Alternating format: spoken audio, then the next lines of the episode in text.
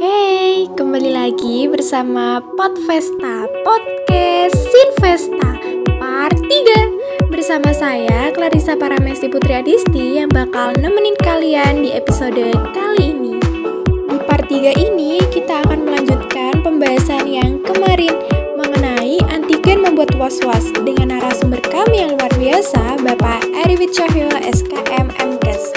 Oke, langsung saja kita simak pembahasannya. Untuk selanjutnya, adanya pemecatan dan penyerahan penanganan kasus oleh beberapa oknum tersebut, apakah dapat dikatakan efektif dalam menindaklanjuti kasus tersebut, Bapak? Ya, saya kira pemecatan itu sudah bagus ya, efek jerah mungkin. Namun menurut saya jangan hanya pemecatan nanti sebagai simbol politis, ya. Ini ini kekhawatiran masyarakat tentu saja Jangan sampai hanya sekedar simbol politis. Artinya, ya udah itu efek jerah. Tapi sanksi di undang-undang itu harus diterapkan. Ini, ini yang pertama, ya. Tidak hanya pemecatan, tentunya itu sudah sudah pidana kan, ya kan. Nah, yang kedua, selama tiga aspek tadi yang barusan saya sampaikan tadi tidak berjalan efektif salah satunya saja, maka sekali lagi pintu masuk pintu masuk iblis ya. Maaf ya saya pakai bahasa ini ya. Pintu biar biar agak wow gitu pintu masuk pintu masuk iblis ini akan masih banyak gitu loh. Contoh ya, pemerintah kurang tegas law enforcement atau pemerintah kurang pengawasan. Pintu masuk akan pasti ada ya, kesempatan untuk mencoba untuk itu. Yang kedua misalnya, produsen dan distributornya tidak memahami, tidak aware terhadap peraturan atau SOP dan sebagainya, sanksi dan sebagainya. Ya mereka kan akan abai gitu loh untuk memproduksi dan mendistribusi alat kesehatan. Sekali lagi alat kesehatan atau alat-alat farmasi ini kan dampaknya bagi keselamatan, bagi jiwa. Yang ketiga, kalau masyarakat kita tidak diberi pemahaman bahwa saat melakukan tes benar-benar harus memastikan itu alat itu benar-benar baru, ya saya khawatir masih ada saja celahnya di situ nanti. Jadi ada ada apa semua semua lini harus menguatkan itu, harus dikuati. Saya cuma khawatir dari, di daerah-daerah yang minim pengawasan itu. Makanya pemerintah sekali lagi harus kolab ini untuk melakukan sistem pengawasan. Itu sih, Mbak. Baik, untuk selanjutnya ya Bapak. Kita sebagai masyarakat awam, eh, bagaimana cara mengetahui antigen tersebut itu bekas atau baru, Bapak? Ya, jadi begini. Ya, tadi ya, jadi masyarakat harus diberi pemahaman untuk memastikan tes alat tes itu benar-benar baru. Harus dibuka di depan matanya sendiri. Ya kayak ujian nasional ya. Dulu itu ya. Masih tersegel kayak gitu. Dibuka di depan. Nah ada beberapa hal yang perlu dicermati ya. Masih baru atau belum pernah dipakai. Sekali lagi alat itu alat yang baru dikemas dalam plastik ya. Atau disposable ya yakni plastik khusus sekali pakai yang baru dibuka apabila akan digunakan. Ini plastiknya aja sebagai tanda. Jika plastik tersebut sudah dibuka, maka teman-teman bisa menanyakan ya, mencurigai atau menanyakan, dipastikan apakah benar itu alat yang baru, ya. Karena pasti dalam plastik disposable, yaitu plastik khusus. Lalu masyarakat atau teman-teman atau peserta tes itu juga bisa memastikan keberadaan alat rapidnya berada di lokasi yang bisa dilihat dengan jelas atau enggak ya karena alat yang menunjukkan hasil rapid test itu sebenarnya tidak harus dibawa ke mana-mana oleh petugas. Ya, tidak perlu dibawa ke mana-mana. Jadi bisa kelihatan gitu alat tesnya ya. Lalu masyarakat juga bisa memastikan bahwa rapid antigen, alat rapid antigennya itu yang steril itu terdiri dari dua ya. Yang pertama adalah cangkangnya. Ya, cangkang itu apa ya kayak semacam alat warna putih ya yang nantinya munculin garis satu atau garis dua gitu ya. Ya kayak gitu. Dan eh, apa setelah jangkang ada alat pengambil swabnya atau dakron atau yang bilang kayak cotton bud panjang. Nah sama kayak dakron sama kayak apa cotton bud itu cangkangnya itu alatnya alat yang warna putih tadi itu hanya bisa satu kali pemakaian saja ya jadi sama-sama baik itu dakronnya atau alat cangkangnya itu hanya digunakan satu kali pada satu orang. Ya tidak bisa digunakan berulang atau dicuci. Jadi pastikan itu dari plastiknya masih ada nggak dibuka nggak di depan kita. Alatnya tadi kelihatan enggak. saya kira itu sih. Dan jangan ragu-ragu ya masyarakat untuk menanyakan, memastikan. Itu sebenarnya pemerintah perlu memberikan apa ya pemahaman juga, edukasi ke masyarakat sehingga kontrolnya juga bisa dari masyarakat gitu loh. Tidak hanya dari kita, dari pemerintah, tidak hanya dari VTL tapi juga dari uh, uh, apa konsumen pun juga bisa memantau itu. Gitu ya, Mbak. Iya, Bapak. Baik. Kita sebagai sarjana kesehatan masyarakat ya, Bapak apa yang harus kita lakukan agar kasus seperti ini tuh tidak terulang kembali? Wah ini menarik ini. ya, baik. Sebelum membahas menjawab itu ya, saya kira kita perlu pahami dulu.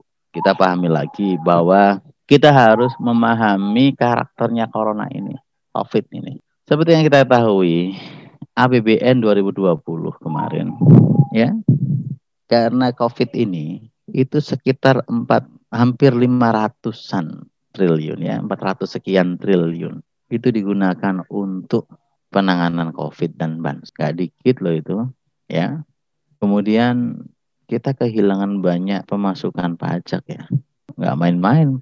Kehilangannya bisa sampai seribu lebih triliun itu, ya. Dan juga masalah-masalah yang tadi saya jelaskan, gesekan-gesekan, ya gesekan secara vertikal, gesekan secara horizontal, pengangguran. Nah ini ini kan pemerintah juga berharap percepatan pemulihan ekonomi nih. Nah, tapi bagaimana? Kita harus cari cara yang benar-benar efektif. Bagaimana pemulihan ekonomi berjalan namun tidak menimbulkan risiko yang lebih parah ya. Itu itu dampak ekonominya. Indonesia itu perlu pemulihan ekonomi karena dampak ekonominya begitu keras sekali, begitu begitu luar biasanya ya kita kehilangan kerugian finansial kita sebenarnya. Oke, okay. nah karakter-karakter corona itu nggak punya administrasi wilayah ya. Maksudnya corona nggak nggak nggak menol tempat gitu lah. Eh, dulu mungkin hanya oh persebarannya di di Jakarta, masuk ke kota-kota yang lain, masuk ke Jawa, masuk ke luar Jawa, gitu. nggak ada batasan wilayah. Artinya apa? Ya artinya kebijakan ini juga harus dilaksanakan secara menyeluruh jangan hanya di kota-kota tertentu. Ya, kebijakan-kebijakan penanganan COVID ini. Kemudian, ya ini, ini kalau berbicara masalah politis ya, masalah-masalah politis. Jangan sampai ya COVID ini dibawa menjadi modal politik. Gitu.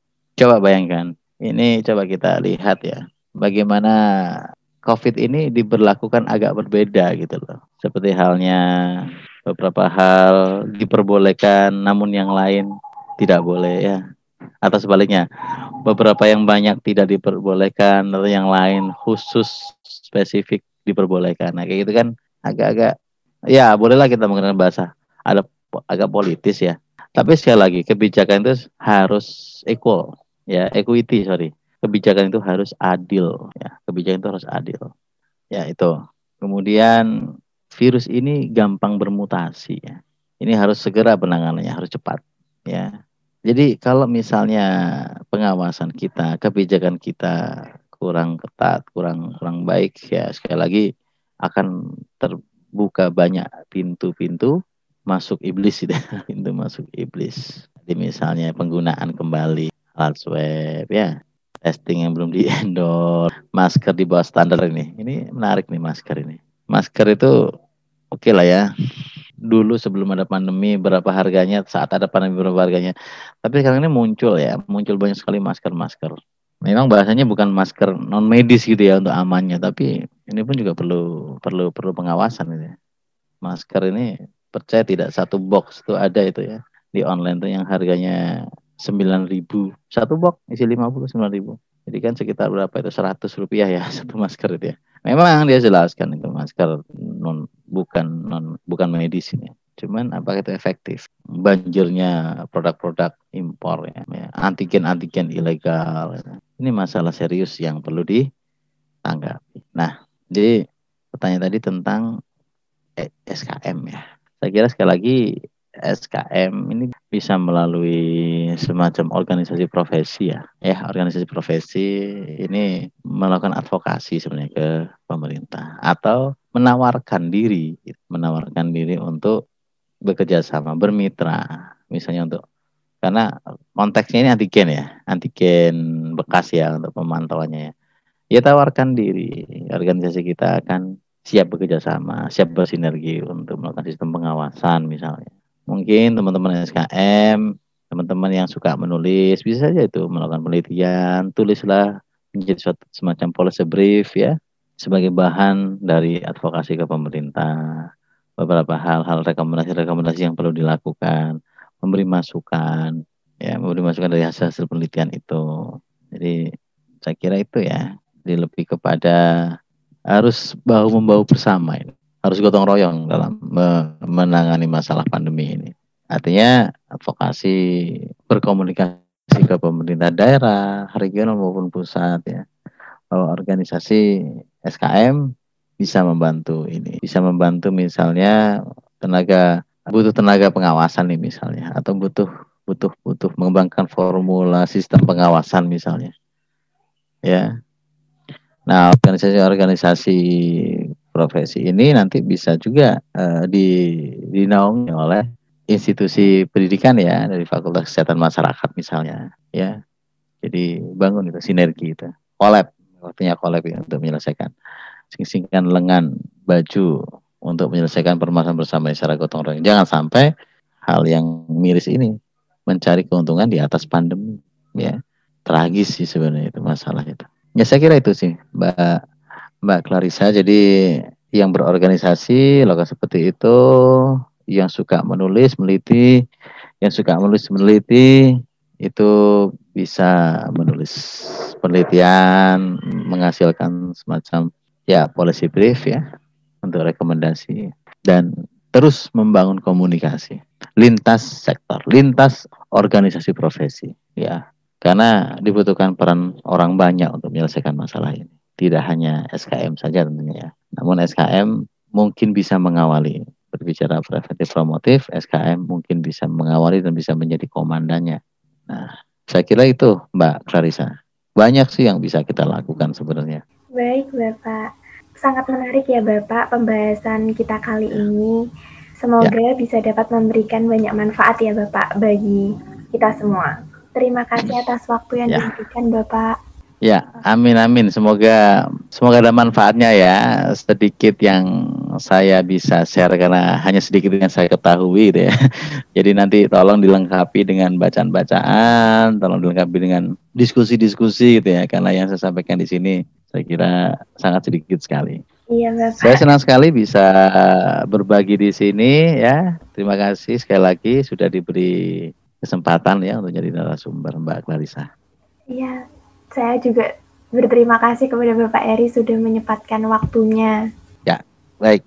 Terima kasih Mbak Clarissa. Iya, ya. Bapak. Wah, gimana nih? Seru banget kan pembahasan di part 3 ini? Aku yakin pasti nggak kalah seru dengan pembahasan di part 1 dan part 2. Buat kalian yang masih penasaran dengan episode-episode Podfesta selanjutnya, jangan lupa untuk tetap dengerin Podvesta Podcast Sinvesta. Bye-bye.